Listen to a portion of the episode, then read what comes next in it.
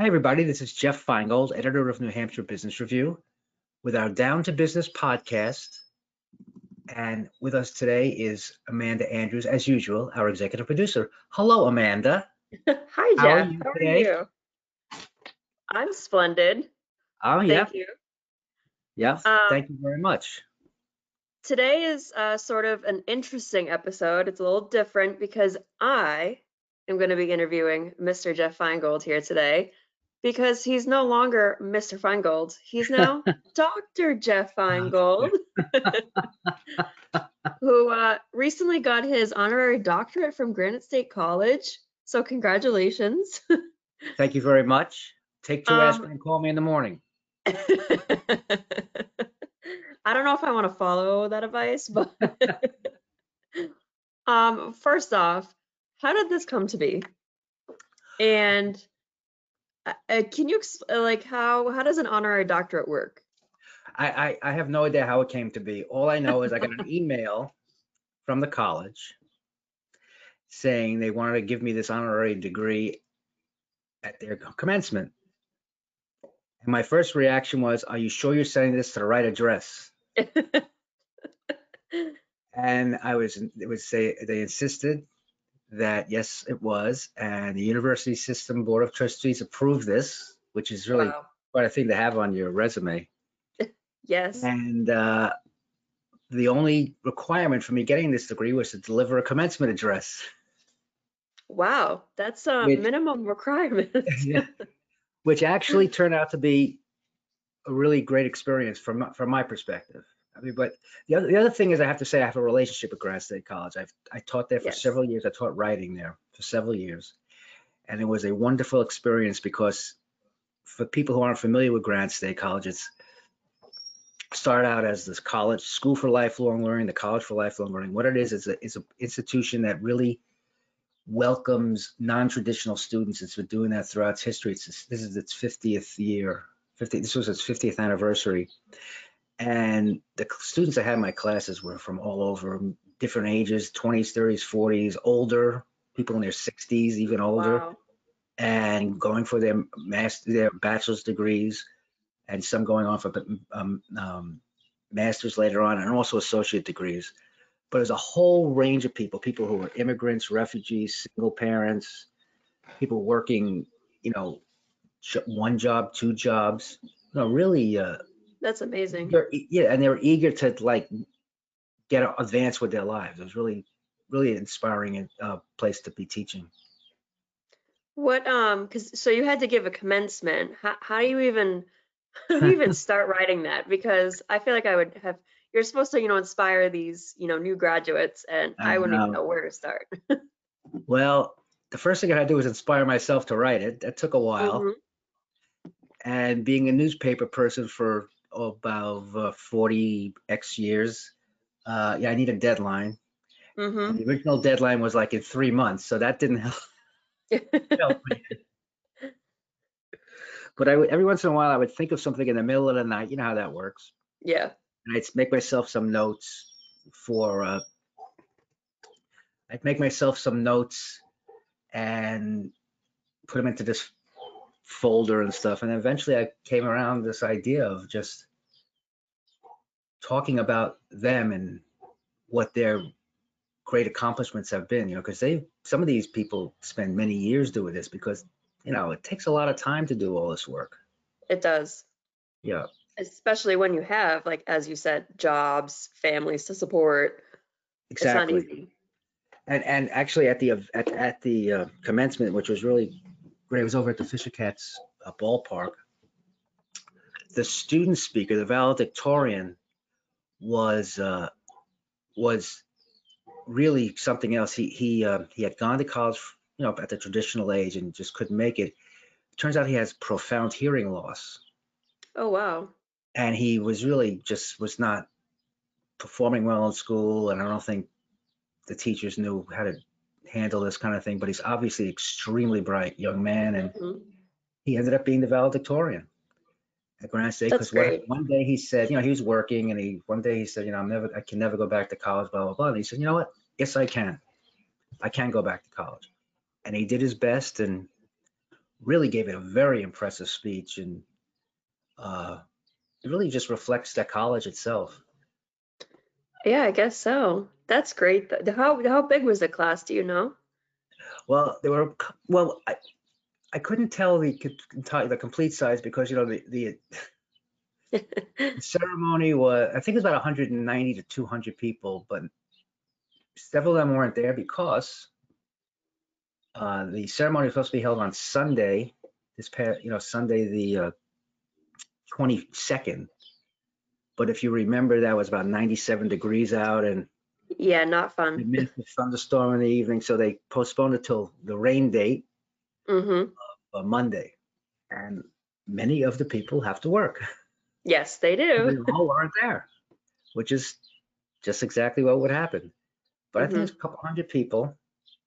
Um, a lot of, you know, people in the, in the stands, family and friends and stuff. And it's a really nice ballpark. Yeah, the Uh, Fisher Cat Stadium is really nice. Really nice place to be. And it was a beautiful day. It was, it was about 20 degrees cooler than the day before. So it was real nice. Especially when you, because you had the like the full getup, the full gowns, which oh, yeah. I had the whole regalia. layers and layers. Yeah, actually, it was really, I was thinking to myself, this would have been just unbearable hmm in 90 degree heat. I don't even know how No. they do Because you're you're they put on um what the what, what's the thing called that they put on you? the, Um, the uh, hood. Yeah, they The put the, you know they're covering up even more skin. It's that's too much. That's too much. Yeah, but you know, it, I, I have to say, you know, I being up there, you know, and, and watching all the graduates come by, it really was amazing how many different people and different from all different walks of life were, were there. And it, it, you know, a lot. There's there's a standard idea of a graduation. Everybody's 21, 22 years old, and hmm um, I know at my graduation, I I would say everybody was the same age except there was one guy who was a Vietnam vet. I remember that. Mine was And- too. And of course, at that in those days, the vast majority of people were white. hmm Um, This, this is 76, but it was so different and it was so, um, it was, it was really inspiring to me because, you know, New Hampshire gets this big rap about not being a diver- very diverse state, and that, that is true. But hmm Manchester is a very, it's a pretty diverse city. It's, you know, especially for a, a non-diverse state. And this class was very diverse and just hearing about some of the uh, graduates was very impressive.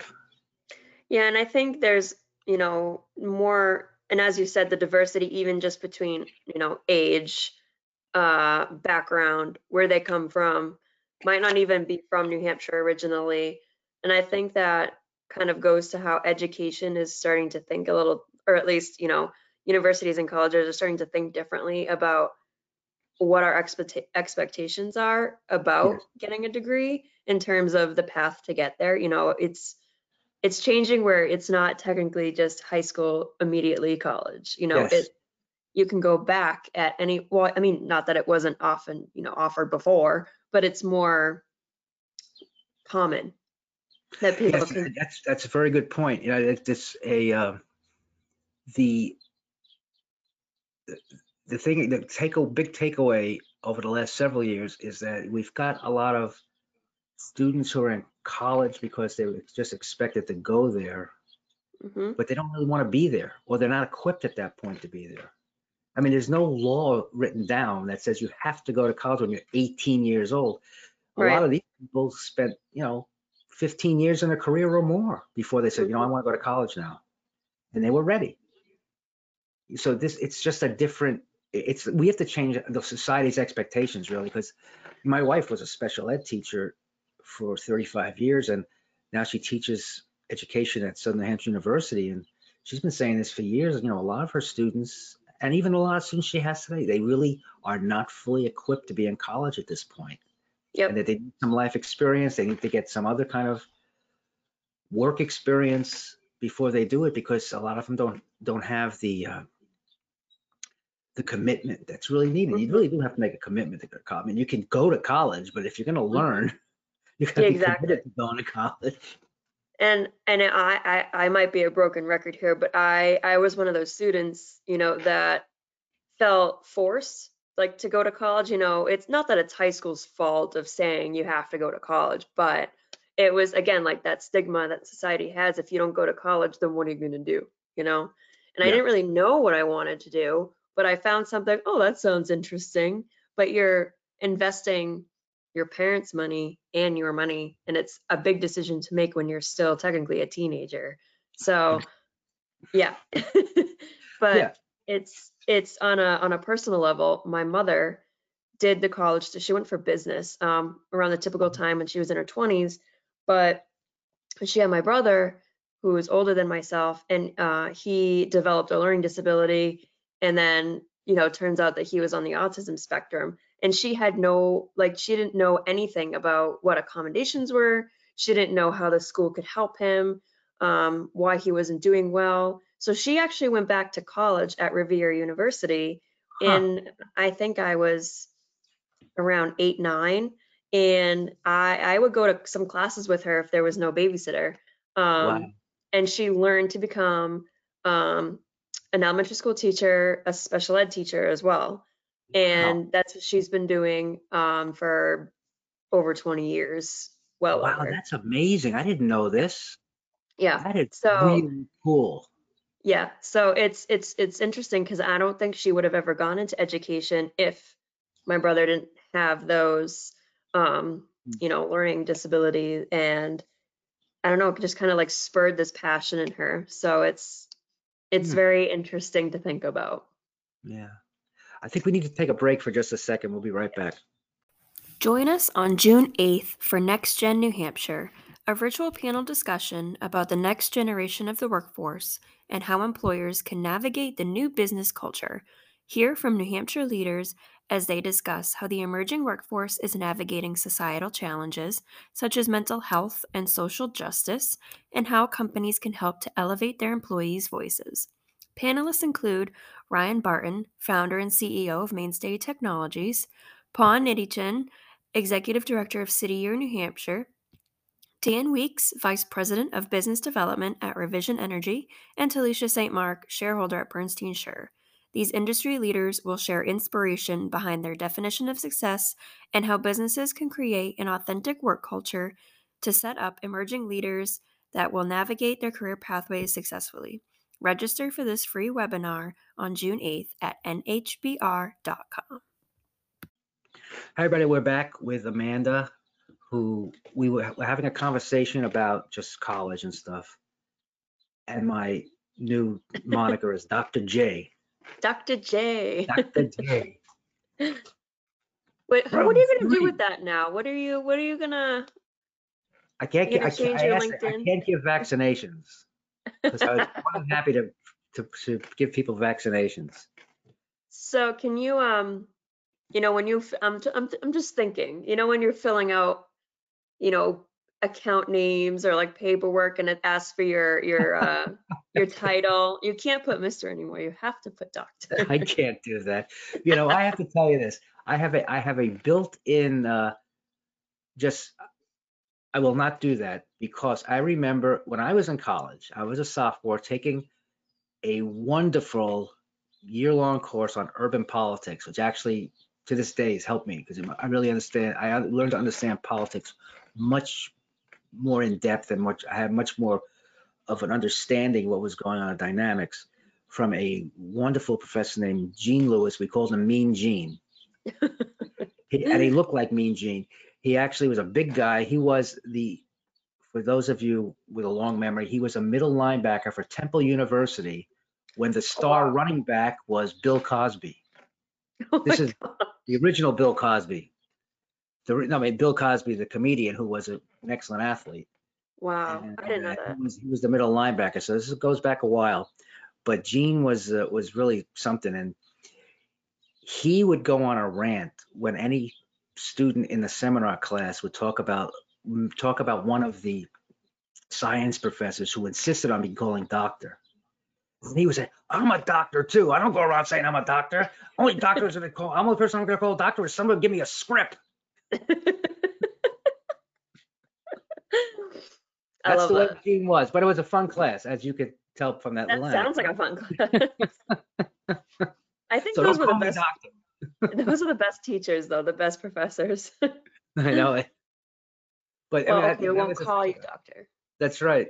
You know, I was gonna say the thing you said about about your mom reminds me. I was one of the things, one of the themes I was gonna talk about in my speech, but I didn't, was about my grandmother, who it was a similar experience, not the same, but when I was a year old, my grandfather died at a very young age, he was in his early 50s, and she was in her 40s, and you know, my, my mother and my uncle, I think my uncle was fully grown. If not, he was maybe a year or two away from graduating from high school. So she went back to school and became a, te- a New York City public school teacher. Oh, wow. Yeah, and it was really something else. So it, and this was a this is in the early 50s, mid 50s. This was not a common thing for women to be doing at that time. Right. And she was really, uh, really inspiring woman. Very inspiring. broke the mold.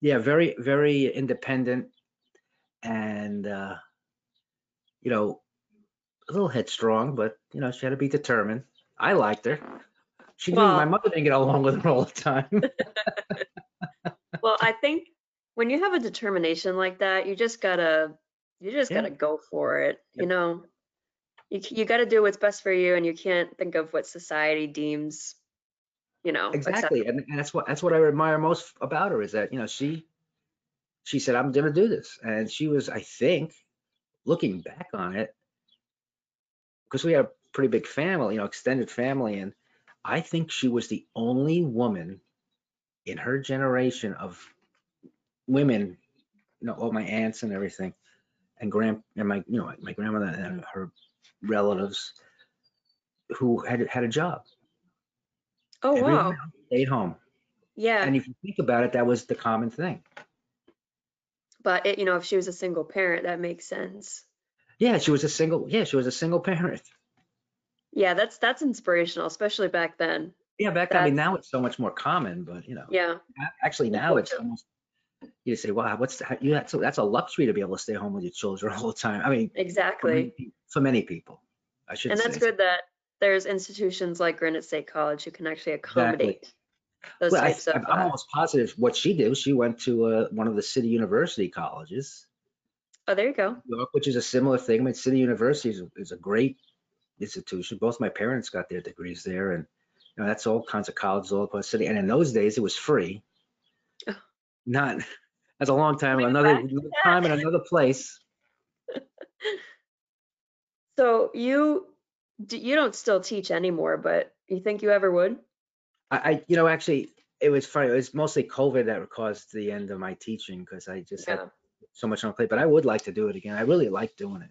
I really, I, you're I enjoyed doing, It. even if it was at night and you know, classes were three hours at night. You want, you know, that was, you know, that's a pretty big commitment. But the students really were great, and I, the thing I get the most out of it is how how much they really wanted to be in the class. There's Yeah. very little absence, absentee, absenteeism. that makes it all the more worthwhile. Yeah. But I was gonna say, um, you not that I'm biased or anything, but I think you're a great mentor. So the fact that you Oh. are a, you were a professor makes a lot of sense. Are you looking for a raise? uh, no. No, you're not. You're crazy. You should look, ask for one. well, then you should too. Okay.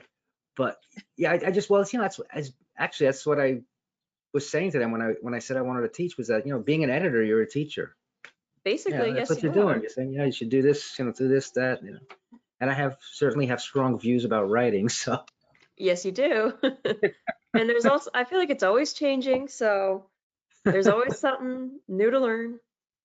well, no, that's the thing, and, and you know, actually, you learn more, and and I don't want to sound like a really old fart, but it's really nice to be around younger people. That's why I like working with you, Amanda, Well, thank you. as opposed to just looking with people who look working with people who look like you. That would be really depressing. Well, not Right, look like me, it. not like you. Look like me. listen, listen. It's it's good to get the different generational perspective. Exactly. That's- It's also more energy in a workplace. I, It's I, very refreshing.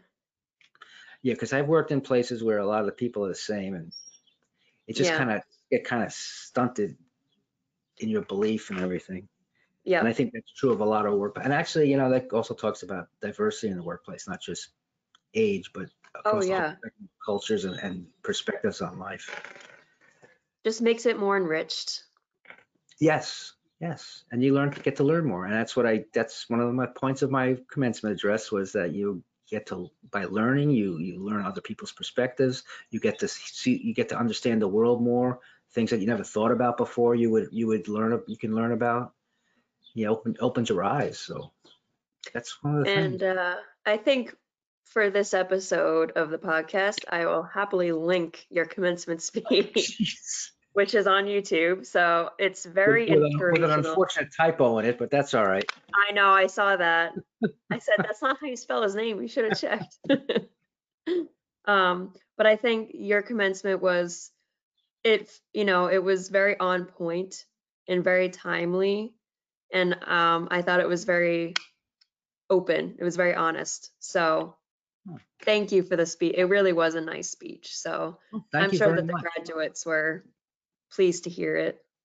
I yeah, thank you. I really I really appreciate that. I really do. I you know I worked on it, you know, more than I work on most other things. Yeah. I spent Well, a lot of time. I wanted to be right. I wanted to be right. As good Yeah. as as perfect as close to perfect as I could make it. So I think you were there. okay. Well, thanks, Jeff. This anyway, now that. I'm fully embarrassed, we got to get out of this thing. Stop. No, thank, thanks again. That's a congrats, Dr. J. Thank you. Don't call me doctor. No, Dr. Mr. J. Doctor Mister. Yeah. Dr. Doctor Mister. Doctor. Yeah. oh my gosh. All right. With that, I Alright, guess. I, with that, I think we should just. Yes. Yeah, that's a good idea. This is uh, Jeff Feingold with Amanda Andrews saying, "Be well, everybody."